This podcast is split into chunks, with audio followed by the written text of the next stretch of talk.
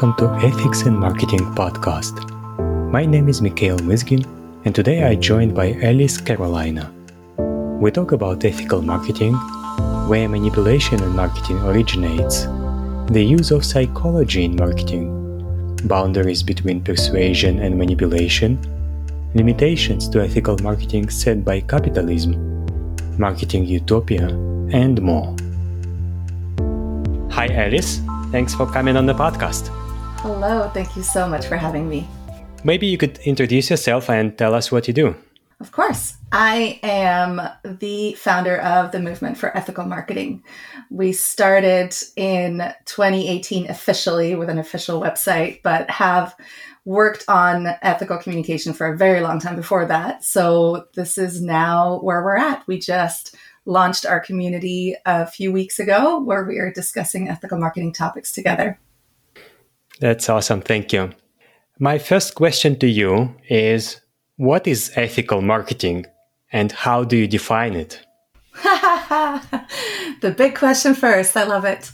Um, we actually believe um, ethical marketing to be sort of a communal approach. Like we find out together what it really is because we have this interpretation that what we have so far in the ethical marketing or in the marketing world is very much driven by experts telling us what the right thing is to do, um, which has led us into a bit of a kerfuffle um, and isn't really helpful. So we are looking at ethical marketing as sort of a a big gray area of discovering what good communication is. Um, and there's a lot of, you know, nuance between what's straightforward storytelling and really good advertising and what is actually unethical practicing. So, ethical marketing to us is the, let's say, research and practice and development of understanding psychological tactics and not using them anymore. That's a small part of it. And then there is a bigger part about communicating inclusively and clearly and transparently, making sure that we actually make all audiences feel welcome and we take part in changing the marketplace. So you say experts, and uh, who are those experts? Experts to me, in quotation marks, are people who decided that they have the answer to all the questions when it comes to marketing, which could mean that they decided to either take corporate rules online or vice versa and are telling us now how to market properly. And that ends up um, being very much focused on um, how to properly use psychology um, and by properly, I mean how to best use psychology in order to make us buy more. Um, and so when I say experts, it's not necessarily the people who are um, peddling ethical marketing, but usually the people who have not necessarily their clients and customers um, at heart, but mostly a sale and profit. So obviously, there's a bit of a nuance here, um, and I would say there's lots of experts out there who know their stuff, but they're not as loud. And uh, why did you decide to start the movement? What triggered you to do that, and what is your goal? Yeah. I initially started um, thinking about ethical marketing. Well, really, to be honest, I started when I was very young with my mom, who taught communication at our local graphic design school, which I then ended up ended up attending. Um, but really, I had always sort of learned about different ways to manipulate, I guess, throughout many forms and phases of my career uh, in communications. And then I eventually realized I didn't want to be part of the bigger agency conglomerate, part of the boys club. Um, so I struck out on my own with my own online business in 2015 which is when I realized that all of these corporate advertising marketing schemes were very present in the online world. They were just on steroids. Um, and that was the moment I realized that online or the internet wasn't this great magical place where we could create and invent anything. It was just using all of the worst tactics, but just five times more potent, I guess, because everything moves a lot quicker.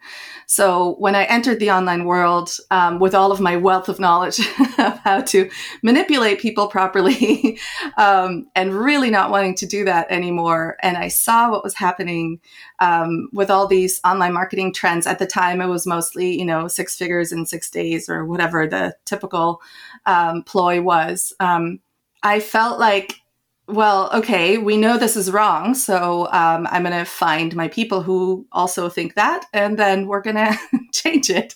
Um, and funny enough, nobody else was talking about it. Um, everybody just assumed this was how marketing was done.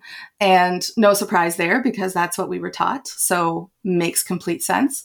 And so I started talking about it more regularly with people around, especially around charm pricing, because it was such a easy tactic to start with to tell people what's sort of a black and white approach to how we could change a tactic from one manipulative way to do it to another. Um, by you know instead of using charm pricing using round numbers was one very simple way to sort of avoid the psychological manipulation and people started really sort of waking up to that or asking me more questions about it.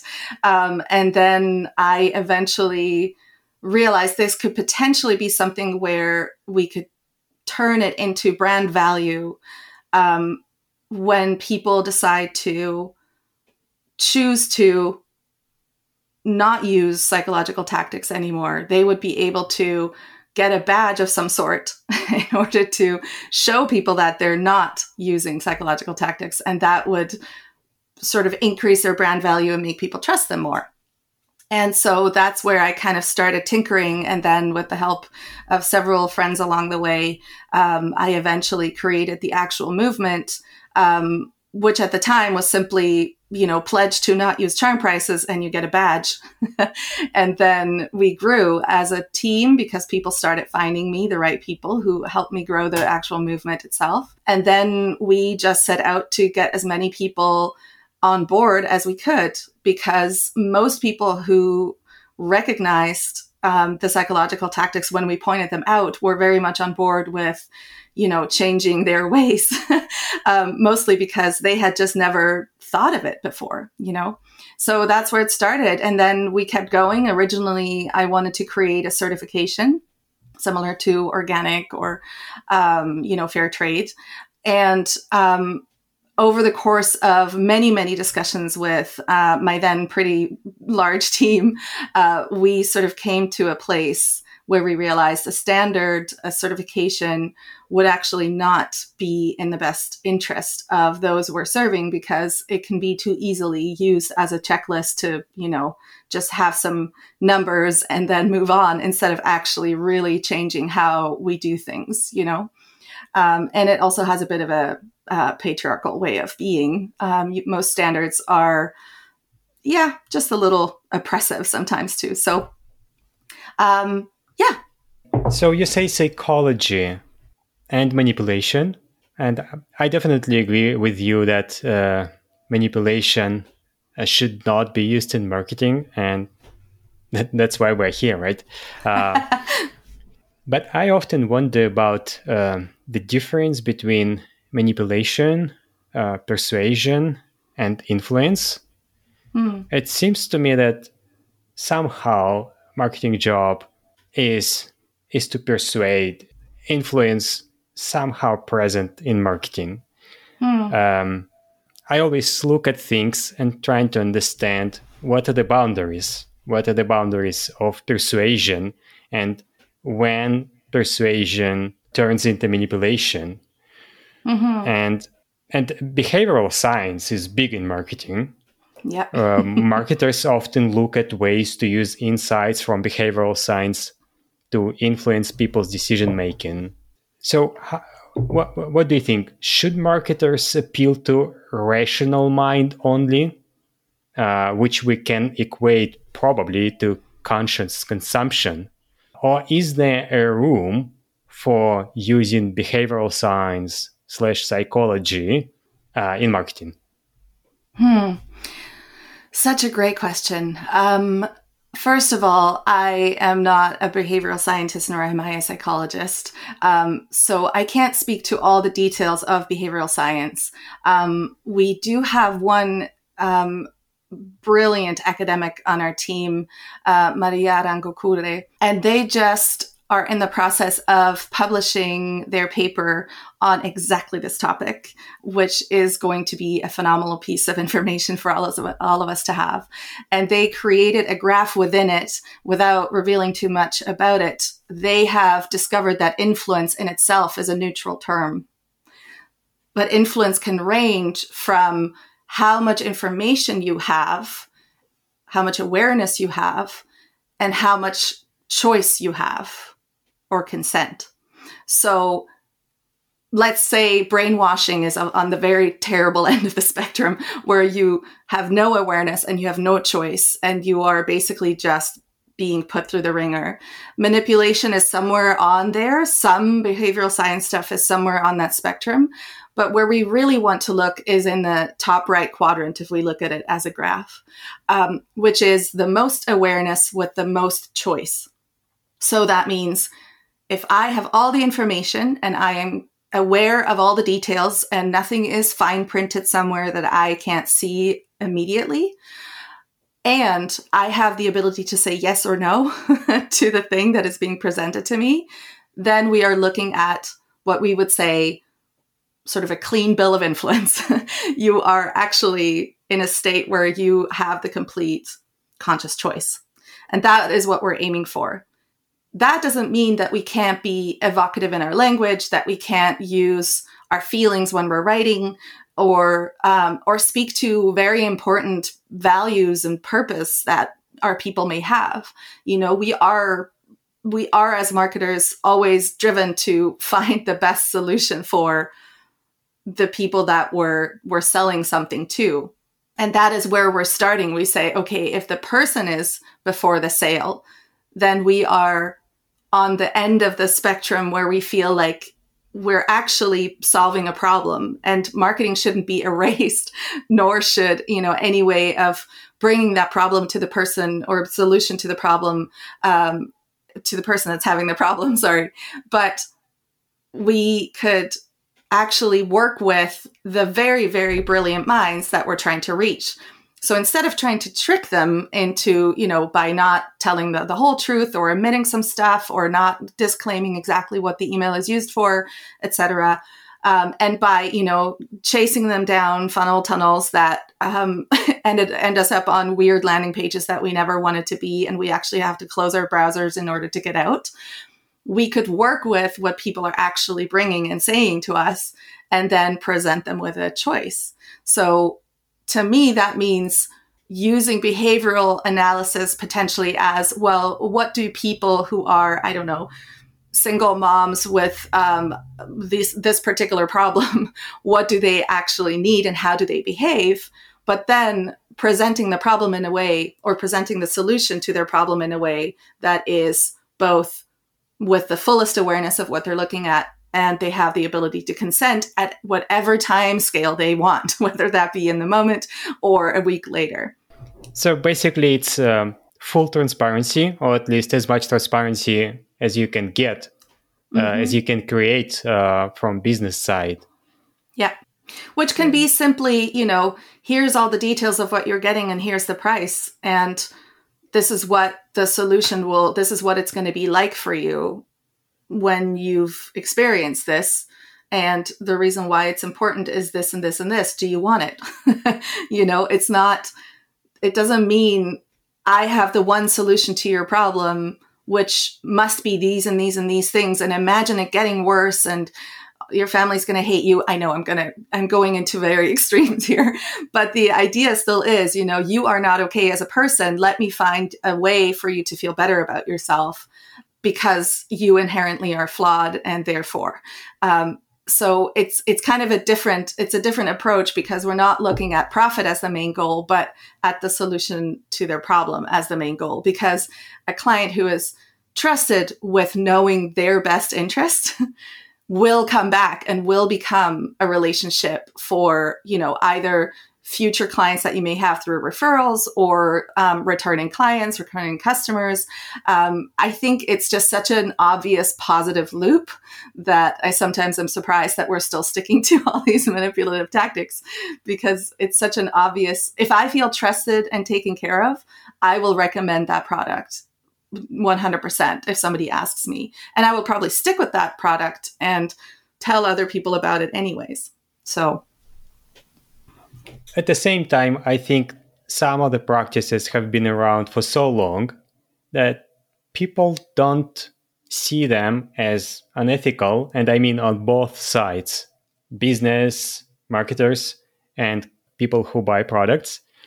And you mentioned price. I think it's a great example. Left digit bias is probably the best example. And it's on, also one of the earliest tactics that was explored in regards to ethics and marketing. There have been studies that proved that people do really uh, find such prices more attractive. That and th- this results in additional profits for businesses. And I just wonder uh, how can we convince businesses they, they need to change this tactic so that you know because for them it's profit at the same yeah. time the society the broader society doesn't really feel that this is manipulative even though like it's a yeah. classic uh, example of manipulation and so mm-hmm. we're kind of stuck in this uh, vicious cycle of how how do you even begin changing the price such a good question. Um, this is why I started yelling about charm pricing in 2015 when I saw how much it was rampant. And I think there is a difference between, you know, um, lower priced offers versus larger priced offers, et cetera. So I think the charm prices works on a certain scale. And then, of course, we also need to consider that sometimes round numbers also can be manipulative. Um, in the sense of like you know making it a luxury product depending on how high you go. Um, so there are so many nuances to this. I think what i keep coming back to is sort of just a profound shift in how we view our clients and customers and consumers. And first of all maybe not calling them that only but seeing them as people and understanding that there is a broader a broader cycle at play and this is the part that, you know, some people call utopian, but I do believe in a way that if we were to change our sales tactics, we wouldn't have as much miss and overconsumption, which in turn would create better products and therefore a better economy. So I think it is almost like a societal impetus to, first of all, on the very basic relationship level, put the person before the sale which also means person before profit. So basically saying if you want to keep lying to your people and and trick them into buying stuff, that's fine if that's what you choose, if profit is what you choose. But really to me what would be the most interesting choice is hey, I have a product that I really really believe in um, or a service and I think it's going to really be helpful and beneficial to the people buying it. I am going to value it at the price that I think these people need it. And I am going to trust those people to know the goodness of my product by me describing it to them and giving them the full picture. And then they will buy it because it is a good product with a good value system with um, proper production. And that's why they want to buy it, not because it is I, I have found a way to trick them. So it's an ideological change. It's not necessarily a how can we create more profit. Although in the end, I find um, I know that charm pricing is such an old tactic, like you said, and people are so used to it. Um, you know, even kids with their lemonade stands would make their lemonades 99 cents, you know. Um, it's so obvious that this is how sales works to most people, which is why I think that's exactly the point where we should hook in and say, hey, wait a minute, that's actually manipulative. But what what does it actually mean to be a consumer in a manipulative world? And what would it mean if we weren't like that? And if we had an actual sustainable economic cycle? So that means products and services that serve the world instead of keep exploiting and destroying it. Because inevitably if you sell more of a thing that is probably inherently maybe not even worth that. We end up creating um, you know we end up creating customers and clients that are jumping on a sale or jumping on something that is cheaper for them not understanding how much we're influencing the amount of products being made that are just not useful or beneficial and in the worst case harmful. So it is a, a bigger picture sort of zoom out situation i find. Um, i'm asking people to zoom out and to think of a global cycle where most people are harmed currently in the current process. So violation of ethics is the norm right now in all areas. And the idea that we can continue as a society with that in place just seems well laughable to me because we can see the effects. We can already see the effect. We're living the effects right now. And I think how we sell and how we market have a lot have a lot more impact than we think on the small scale, you know, $29 course that we're selling. If we could educate these clients and customers and consumers, these people that they don't need to believe everything they're being sold. They don't they have a choice here. They can remove themselves from maybe a high pressure sales situation because they can recognize it when it happens. I think that would actually create a lot more conscious consumers, which then in turn would require companies and businesses to be a lot more conscious in turn. And then, you know, we have utopia. we have a situation where it actually works for everyone and we're not exploiting people in countries that are rich but made poor, you know? Yeah it does seem to me like a utopia. uh, and what a convenient story. What a convenient story to tell that freedom and health and you know safety for all is a utopia. How terrible. I'm sorry. that should be the norm and it should be something we're all striving for.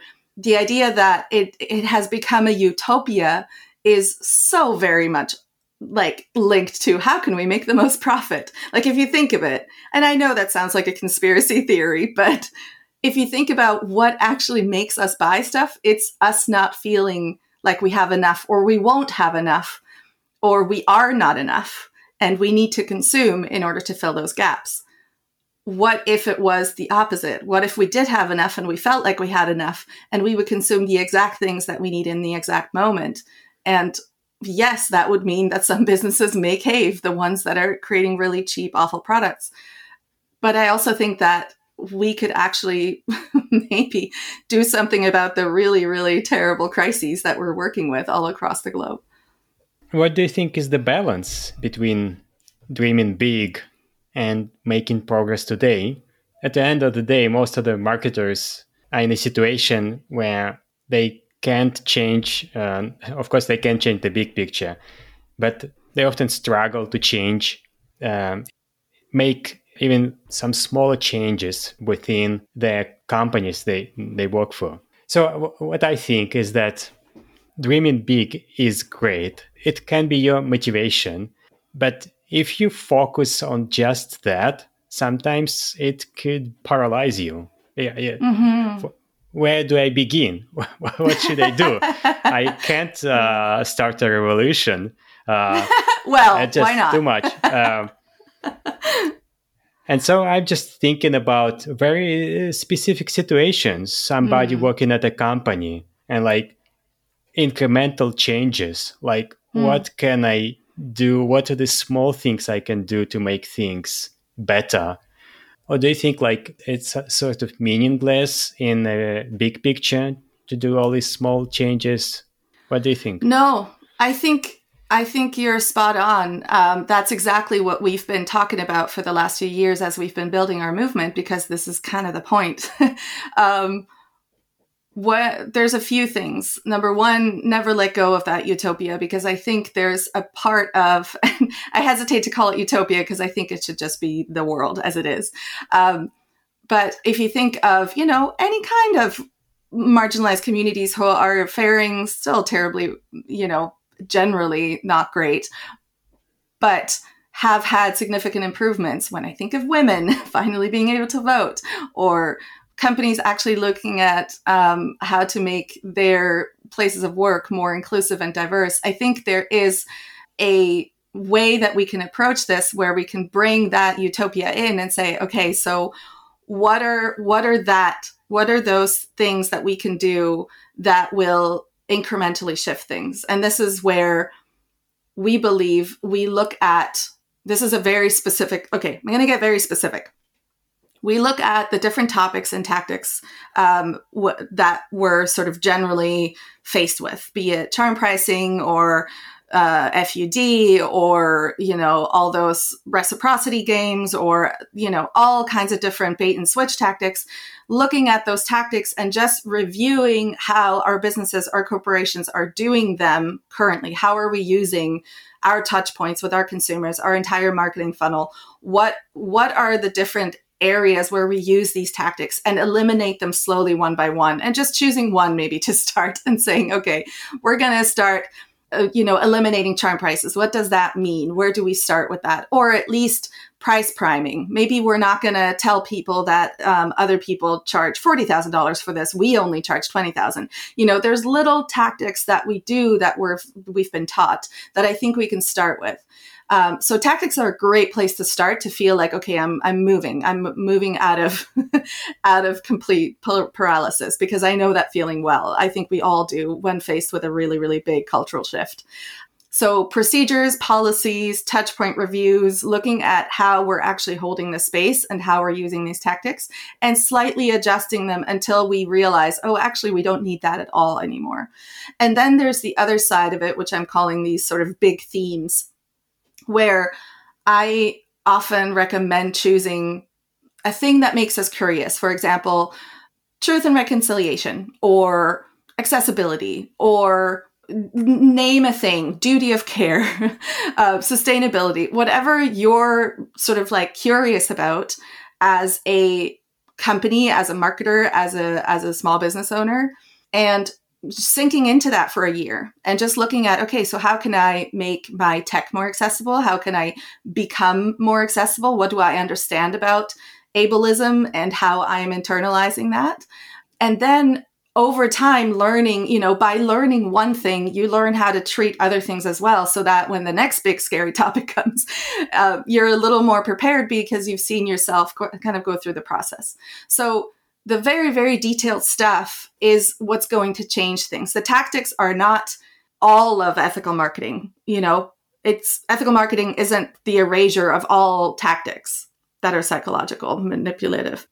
Ethical marketing is a lot broader than that, but it is a really, really fantastic place to start because tactics are numbing the people that we're you know selling to. So the more conscious choice we give them the more we'll be able to have a relationship and a conversation with the people we're selling to and find out what they actually need and how they need it best and become a really really trusted company for them so tactics are a great place. And then looking at these big picture topics is also a great place to start as just an experiment in curiosity. Where am I driven to first? What are my company values? If I am um, selling eco products, then probably sustainability should be really, really big. And I should look at where I'm greenwashing because I most likely am, um, because we are all, you know, taught these things. So just going through it one by one and what we've discovered is it's really best in community in you know being together with other people just like you who are you know setting a standard and saying hey i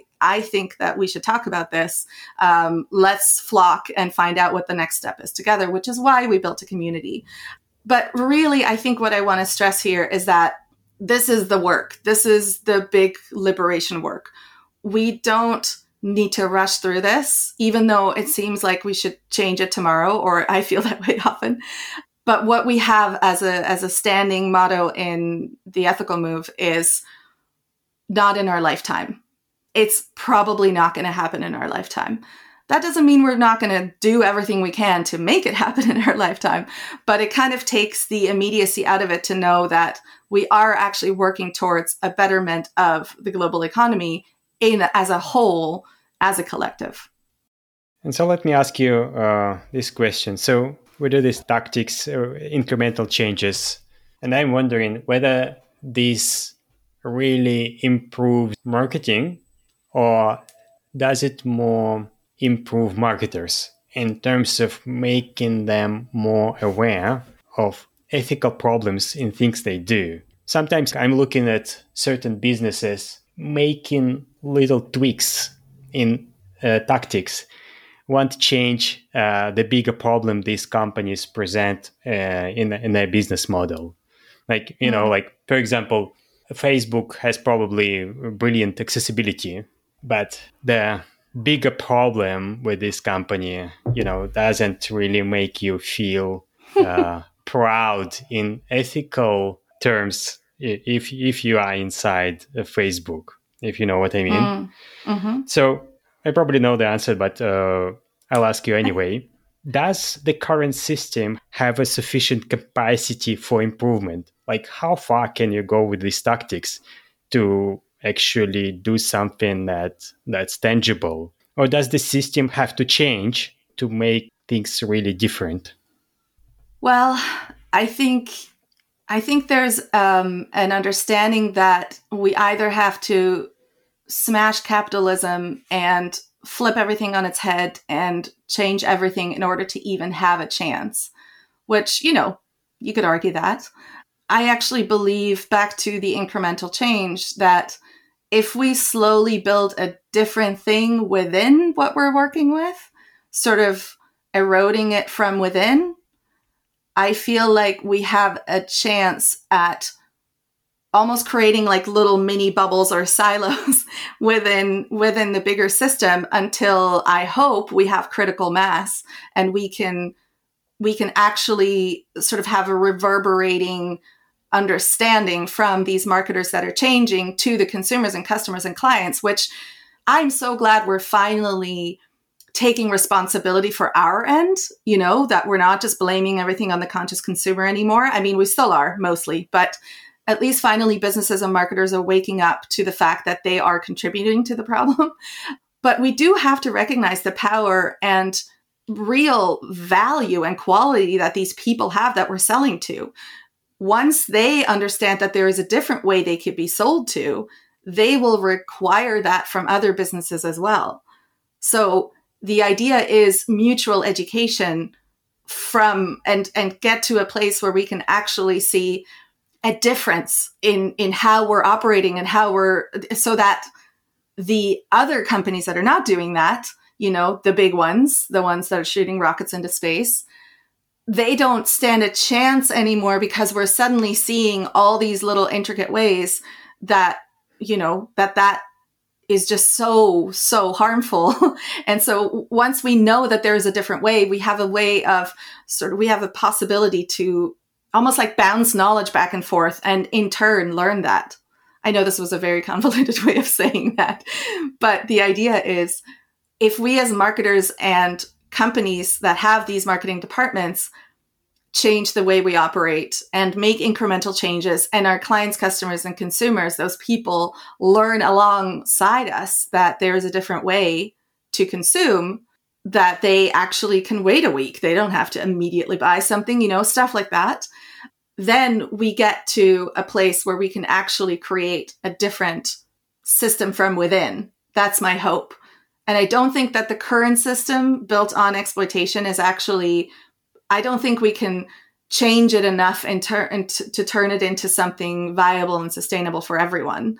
I think it doesn't actually work that way. It is built on profit and exploitation it can't actually you know it can't actually survive if if that doesn't if that is not the main goal so a system that is built on relationships and trust and transparency would have to be something else i think thinking about this on a big scale as as we're already doing uh, the problem of consumerism culture and that we as a society behave in a way that uh, that we do expecting delivery next day and buying things without and even at the time of financial crisis where mm-hmm. people don't have money but they keep buying stuff so to what extent consumers contribute to the problem in your opinion so what is the root cause is it the culture in the society or is it like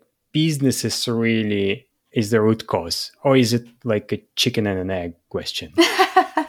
I think it is a bit of a chicken and egg situation.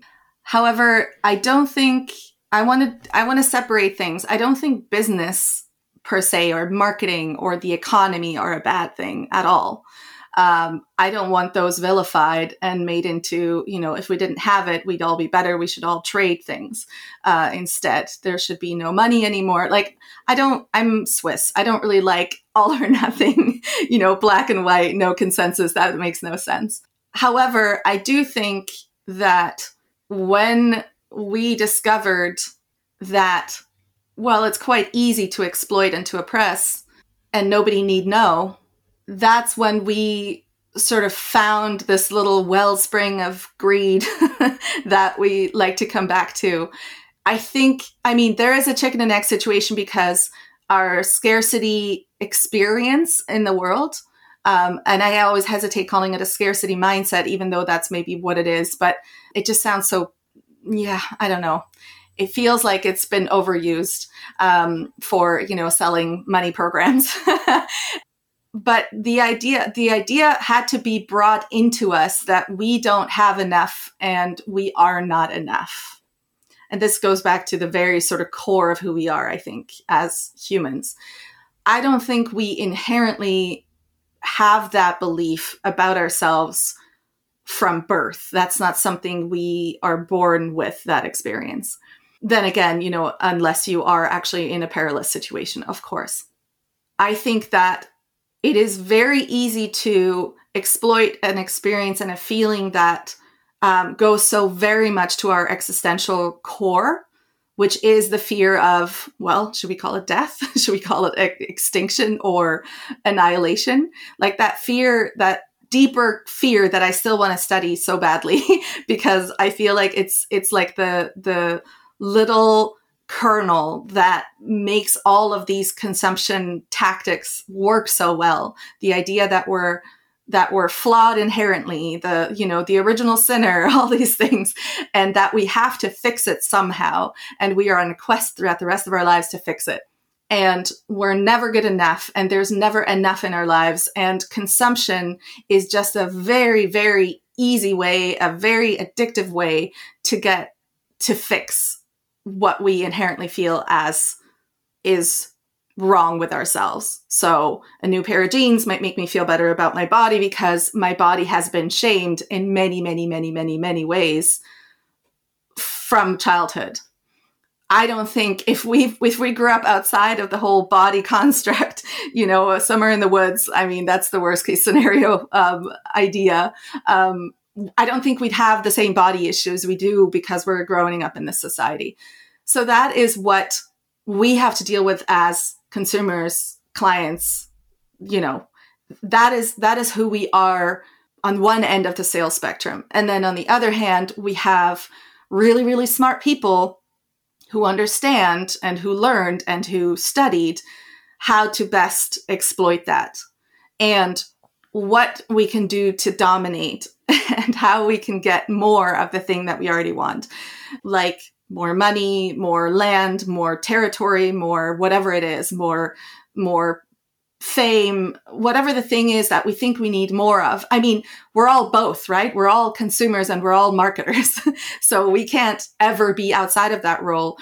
So this very inherent need for something to fill that experience of if I don't have enough, I'm going to perish is on both sides. So that we end up in these weird conversations. I don't know if you've ever had this where you're pitching to a new client and you're trying to find the highest number you can pitch them without losing them, and they're trying to get the lowest number out of you they can get. And both sides are just basically dealing with the same fear of this person is taking advantage of me or this person is like how much can I get out of this interaction? And I think what I would like to see is a flip of that where we can see what would be the most benefit to either side. And I know that that is a very, very far, you know, very far end of the spectrum. But the responsibility really lies on both sides but also we are the same. And that sounds very spiritual. um, I think there is um, a greater responsibility currently because I experience you know the sales process and how we sell and marketers and, and salespeople as and I hesitate to use this word, but I can't really avoid it as the abuser in the situation. So right now, that part has has is stronger. Let's say because we have all the tools, we have all the money, we have all the research, we know exactly how to exploit it, and the consumer gets bombarded with that and has no other choice. I fall into the same trap. I buy stuff that I shouldn't or I suddenly want something that I'm like, wait, what am I doing? You know, I have a little 24 hour timer when I really want something and I just like tell myself, okay, if tomorrow at the same time I still want this thing, I'll go have a look again. But I could tell, I can tell when I'm sucked into things. And I've studied it since I don't know how long, even with my mom in the grocery store when I was a kid. Like it's not it's not that I don't know, it's that those tactics are so smart Shifting gears a, a little bit, what are the most common problems you see marketers and businesses face when they come for advice to you? And I mean, I mean ethical problems. Yeah, the most common ones are what you were sort of referring to uh, not too long ago, where you said, "Where do I start?" mm-hmm. Now I need to, you know, burn everything down and start from scratch again. So this idea that what I have is now inherently flawed. What I've built over years is inherently flawed, and now I need to, you know, change everything. Um, so that is definitely one side of it. But throughout the work I've done, it's typically this this place of okay, I I have a good thing, I've made a good thing, I have a good product or a good service, and I want to bring it to my people in a way that respects them and honors them. And so I want someone to look at what I'm doing right now and tell me where the flaws are in the sense of, you know, how can I create an, an ethical launch sequence for my email list? Um, very specifically, you know, how can I create a um, an overall marketing campaign that is based on mutual respect instead of how can I sell this next course that I'm doing? Um, so really going back into who we are inherently, what our value system is, and what our purpose is as businesses, as you know, our values, our vision, our mission, you know, all those deep, intrinsic, under the surface uh, brand values. And from there, understanding what the next move would be in the sense of, okay, so I really am a business based on relationships. So, how can we establish and create more relationships? Or I really am a business based on storytelling. How can we use storytelling to bring whatever your storytelling products are to life? Um, those like very, it's almost like every person comes to comes to me with a very very unique system, obviously, and then how to we how how to explore what is already there and what we can already work with, and then from a perspective of the ethical move community, we have people joining us that know that there's a different way and now they want to have the support and the mutual you know knowledge sharing that really brings them to a place where they understand better even the things that they already know a little bit about. You know they understand that scarcity tactics are not great but what really you know is behind that and how can we work with that? What do you think is the motivation of people who who start thinking about changing the ways of how they do things? Like what triggers them? Do you see any kind of pattern in terms of how people start realizing and looking for uh, more ethical ways to do their job or is it very individual and very difficult to understand well I do think it's individual, and I almost want to turn the question around because I know what happened for me, but it's because I I studied it for so long. I feel like I was already in the mix of it, and it was quite natural for me to then see how it was used in the online world. But most people, I would say, had a moment where they were really, really screwed over. Either they, you know, entered a high ticket program and weren't given what they were promised, or they had one too many webinars with, you know, half of it being a sales pitch or just, you know, just feeling really let down by something they trusted and believed in. Um, and then they have this minute of like, wait, that's not right. And I don't want to be that way. I don't want to do that. So I think a lot of people experience the the sort of like the gross fallout of what happens when you're actually sold to in a manipulative way and then feel like this is not right this is not how i want to operate my business. So often it comes from this intrinsic place of hey i want to make a difference. And you know also in in reflection to the world that we're in right now where we see so many atrocities and where we've you know we've really had this big sort of woke wave happening since well probably much longer than COVID, but I think COVID has had a big impact in how we how we you know look at the world and go wait what's important? What do i how do i want to be in the world? Um, what's actually my purpose here? And why why would i keep using something that was created to harm people? Why would i do that? Um, so I think there's a there's a lot of nuance um, in how people arrive at this conclusion, and some people literally just see our badge somewhere, uh, or somebody talking about it, or hear this word ethical marketing or the term, and feel like, wait, what's that? How how is that important? Because ethics deep down somewhere are still important to most people. Like we we have tons and tons of movies about the heroes you know walking away from a big chunk of change to you know to help this one little child or something like that. Um, we do identify with that with that with that goodness i guess f- that we want to share like the common good that we would like to participate in. And so i think it's just a little moment that happens either on the experience of something terrible or the the experience of something that someone's doing that's really cool. Like you know just seeing for example i i just saw my my a friend of mine i signed up for a call with them and in their call questionnaire there was you know the question about what are your pronouns if you're if you're feeling safe enough to share and what are the needs that you have maybe for access. So i know how to navigate them and that is such a brilliant way of immediately creating a safe space. So that now makes me feel like, oh gosh, this is so obvious. Why didn't I do this before? So I think it's a little bit of that where we just kind of wake up to it and then go, oh yeah, this is really obvious and it should really only be this way. And then we can't unsee it. I like to compare it to the Matrix because it's kind of that, you know, you see behind the veil and then you can't unsee it. And then all the other tactics and all the other practices all of a sudden become very obvious, you know? You mentioned, uh, and I'm with you on this, that ethics in marketing is a very broad topic uh, mm. and it includes a lot more things than just manipulation. And from my point of view, manipulation is probably the most commonly discussed topic when it comes to ethical problems in marketing. Are there any areas of ethical marketing that you wish people would discuss more often that you don't see discussed at all maybe?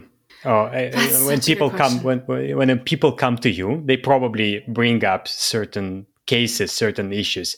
But what people rarely bring to you? Hmm. Such a good question. And I think this is a this is going to be a very personal answer because I think we're already talking a lot more, not enough. Just so you understand me, we're not talking about any of this stuff enough yet.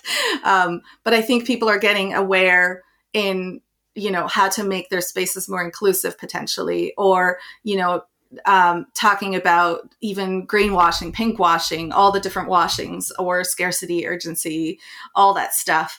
Um, even shaming now is finally talked about more as well.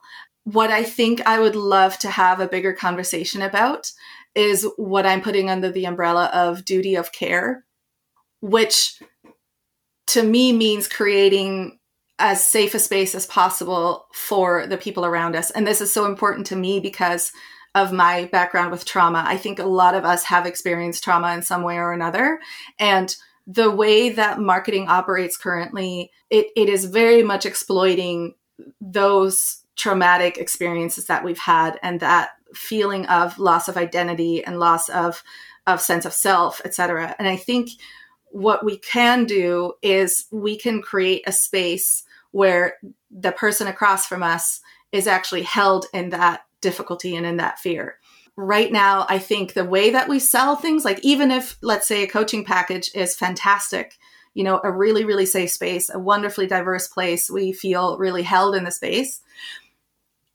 But if the sales for that are so, are in a way that I feel like I have to defend my own transformation or whatever the word is of the day um, if i have to defend why i how much i actually care about something or my own personal growth. Like one of the favorite tactics is you know if you really cared about your personal growth you would buy this program you would put the money in and go into debt. But clearly you don't if you don't want to buy this program.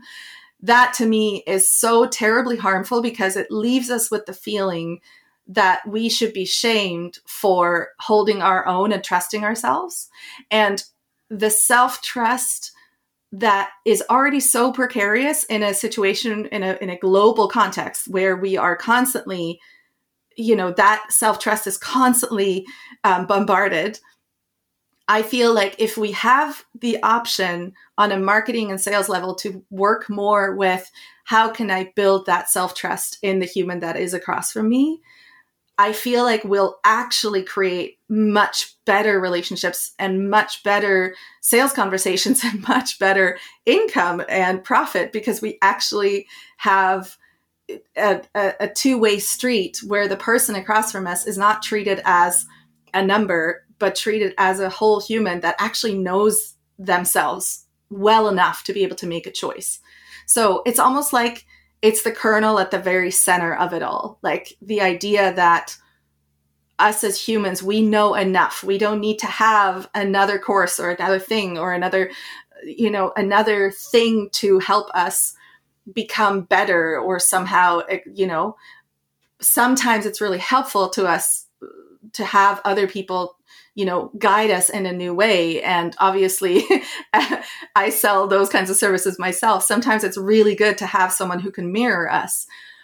But it's really harmful to say that hey i have the only answers. And hey if you want to be a successful business owner this is how much money you should make. Or let me show you the newest ways in which you can you know undermine other people's self-trust in order to be a successful person.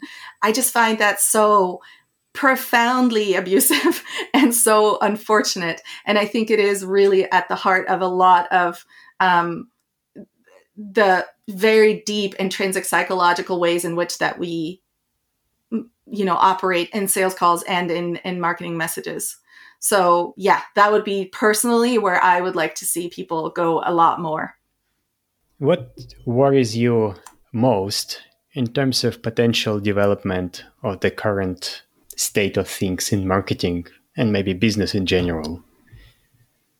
What worries me most? Like wh- where I, things yeah. can go really bad. I think there is a bit of a nihilistic view that has come into the world recently with the fatigue around COVID and the fatigue around global crises and the harm that is being caused and the absolute powerlessness that we experience or that I for sure experience and most of my friends around the state of the world um, and how much we can do about it. And I think what worries me most is that that is going to be that is going to keep us from really believing in a change and working towards a change. And I know I fear this because I feel it myself. I had a definite dip in motivation over the summer, especially when I was in Switzerland visiting my family and which is very close to the Ukraine and it just the constant conversation which, you know, in North America we can conveniently avoid feeling like, well, what's the point here? What am I doing? Why, you know, why not go back to my little house and just enjoy the times I can spend in the sun until it all goes bust? Um, so I think what worries me most is a collective fatigue to actually change things. Because if we see hope and if we have it and if we can work towards a different way of being and have the power and the energy to do it, which fluctuates, of course. You know, sometimes we have dips, sometimes it comes back. It's all fine. Um, but generally, if the consensus is we can't do anything, then that's going to stop any any potential for change in its tracks. If we have the hope that yes, of course, I can see things changing, I can see things moving, we're actually making a difference, that will bolster the movement. What's what's the most positive feeling you have in terms of how things can develop? Like, wh- where is your hope lies? What are the positive trends that you enjoy seeing? I think I love that you're going from the worst to the best. um, the most positive I see uh, development I see is the like just daily pledges from people that are willing to take on ethical marketing with our movement and the messages that we get and all these like bigger corporations now reaching out to us going okay so we want to change things but we can't put the badge on our website because we're government funded or whatever. Um, just seeing that people are coming together and learning a different way. I think it really is the the one by one pledges that come into our Slack channels um, and that just make us feel really good. And then, of course, the the collective that we're creating within our community and within our broader, you know, our broader sphere that there are constantly people with new diverse perspectives coming to us with like oh hey i just noticed this or here's something that we didn't know before and noticing that people really care and want to develop care for this new system that we're building or this you know morphed system. Um, so yeah i'd say that even though that seems like a very small thing but it really is a collective effort and so every single perspective means a lot yeah, seeing that people care make makes me happy every time I see it. Right, uh, right. You're in yeah. this too. You know. Yeah, yeah. So uh, uh, maybe you could tell uh, my listeners where they can find you. Sure. Um, of course, our movement is the Ethical Move. We are at theethicalmove.org. Um, and then I have a branding business where I help people with exactly that sort of values to ethics development um, at alicekarolina.com. And from there, you can find everything else. Awesome. I think that this is definitely the future that companies mm. would hire ethics consultants. Uh, I agree. And specifically in marketing. Yeah because it's a big part of you know uh, of let's say an outgoing activity for most companies, right? What how the public perceives companies. I agree. Communication, yeah. public perception, and many of the related fields like uh, social responsibility, privacy, AI ethics. All these areas are growing. So it's great to see you leading the way, Alice. Um, Thank you. I love that you you plucked that right out of my brain because that's where I'm looking next to actually work on more ethics consulting and how can we actually bring this into bigger corporations so not just small businesses learn, learn to change. I love that. Yeah. Well, I wish you success with this community and uh, you. your business. And thank you. For now, I'll thank you, Elise, for coming on the show. Thank you. Thank you. I love this. This was such a good, deep conversation. I loved it so much. And I'm so glad you're here and doing this for all of us. Thank you. And this is the end of this episode. You can check the show notes where you can find links to the community The Ethical Move that Alice mentioned, as well as other resources. If you liked this episode, please consider leaving us a review on Apple Podcasts. That's it for now, and until next time, bye. Thank